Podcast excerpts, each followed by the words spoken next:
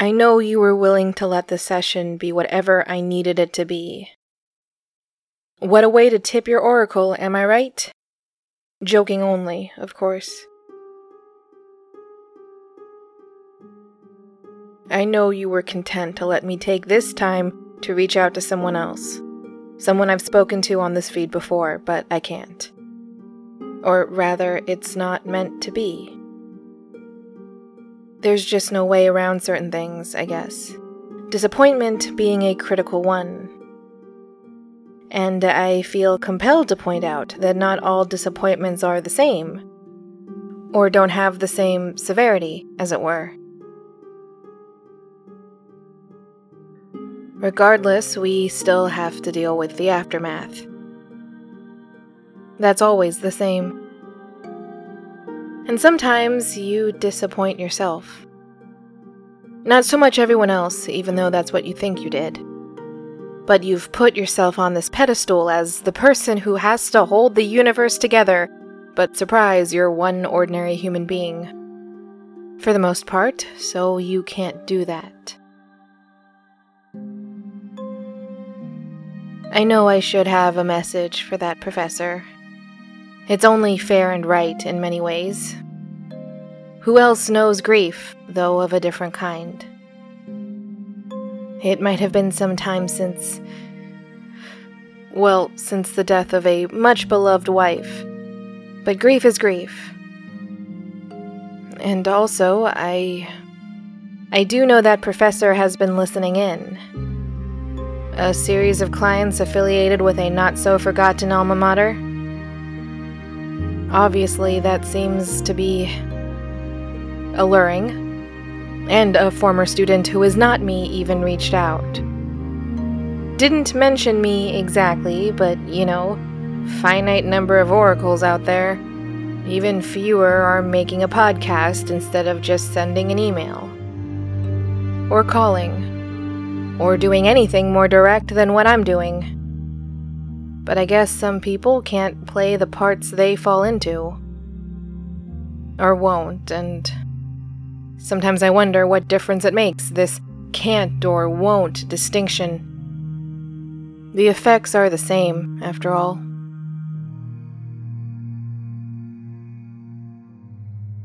Sure, there are small problems I'm equipped to handle, right? Like, I can point out the thing that could be obvious, but perspectives are tricky. So, what do I really do but turn ahead? Tap a shoulder, maybe nudge someone if I really need to? I tell the stories of other people in new ways, in second person. But if the story is always slated to have an unhappy ending, someone in the distance might say, if that's the only way it can go, then. then I can't do anything about that, can I? Or that's what I was thinking about a lot this week. And when I did, I. Well, this whole thing started to make a bit more sense to me, you know? Because I'm not. No. Maybe I was the right person to have this job. If only because I don't believe in unhappy endings nor do I entirely believe in happy ones. I believe in complex endings. I believe in endings we may not like and may not make sense to us. I believe in endings that don't fit into the box of our expectations, and trying to measure results against such an incompatible standard won't work, so why bother? That sort of thing. I thought many times in my life I was going to have an unhappy ending. And then I met my girlfriend. Then all the things that didn't quite line up didn't seem to matter anymore. Because I had her. I had her, and our late nights watching internet videos and obscure cartoons. Because I had the puffed rice I tried to make that didn't entirely work, but once you covered it in chocolate, nobody could tell because I had a place to lay my head that might not be perfect but still felt like home. I thought I was going to be an academic, but no, that fell through. I thought I was going to be a lawyer, but that ship sailed. And I was more than content watching it from the shoreline, it turned out. I thought I was going to set up the office coffee forever, but now that's a faint memory. For a lot of us. But I have her. I have her love. Not too many people get something like this.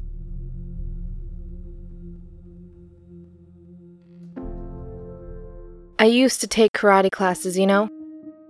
And the school I went to prided itself on having traditional styles and values, but it was run and classes were taught by one of the whitest people I have ever known. But you know, he did live in Japan for a while, when he was young and trying to find his way. Lost his finger to a sword because he wasn't careful. And that taught him to listen to what was around him he tried to pass those things down to us, and sure, things got lost in translation, but he genuinely tried. Or whatever, that's just me rambling. Something I learned from him is that life is seldom linear. Outside of fiction, anyway. Those of us in the real world will seldom have clean arcs that rise and fall, dropping us off as better people for our troubles. Far from it. You have highs and lows, and then maybe lower lows, and maybe the next high isn't so high objectively, but you'll get there. I'm starting to think that I build bridges over parts that could be truly bad, but because of my bridge, they don't happen. I'm starting to think that's all I can do. And it works sometimes. It wouldn't work in others, so I don't reach out to those other people. Just like now, there's. There's nothing I can say to a certain someone. Even if that someone is listening, which, yes, I know who's here. But there's nothing productive I can say, so I won't say anything. Let me fade into the background for the most part and let the scene before me play out.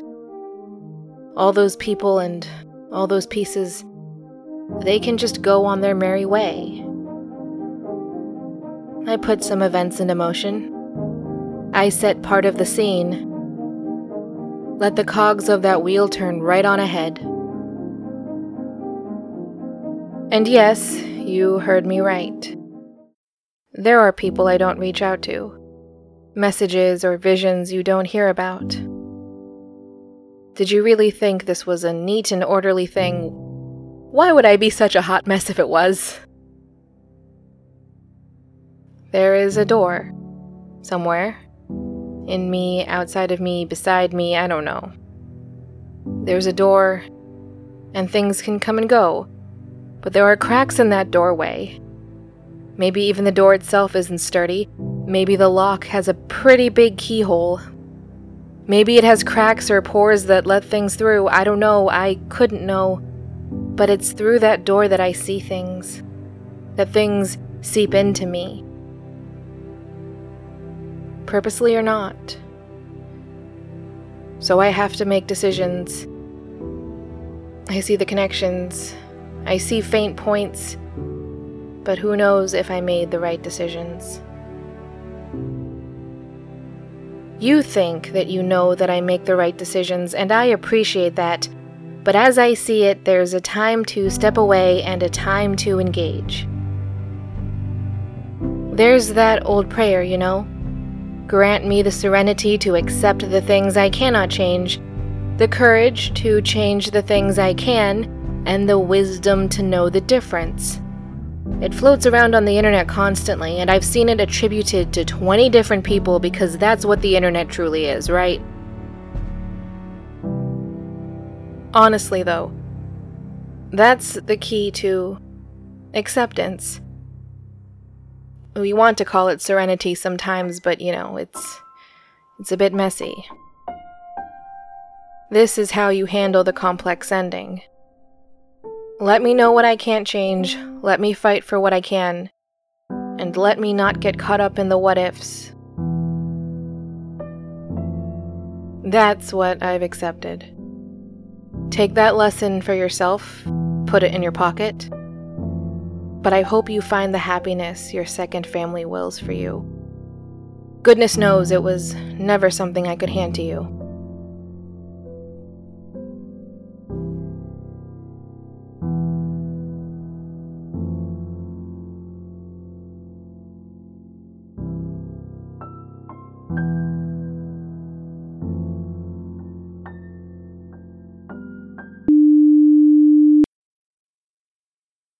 And with that is the end of Season 3 of The Oracle of Dusk. This is a production of Miscellany Media Studios, with music licensed from the Sounds Like an Earful music supply. It was written, edited, performed, and produced by MJ Bailey, and if you like the show, follow it on Twitter at Oracle of Dusk to get updates on Season 4, or some bonus content between now and then.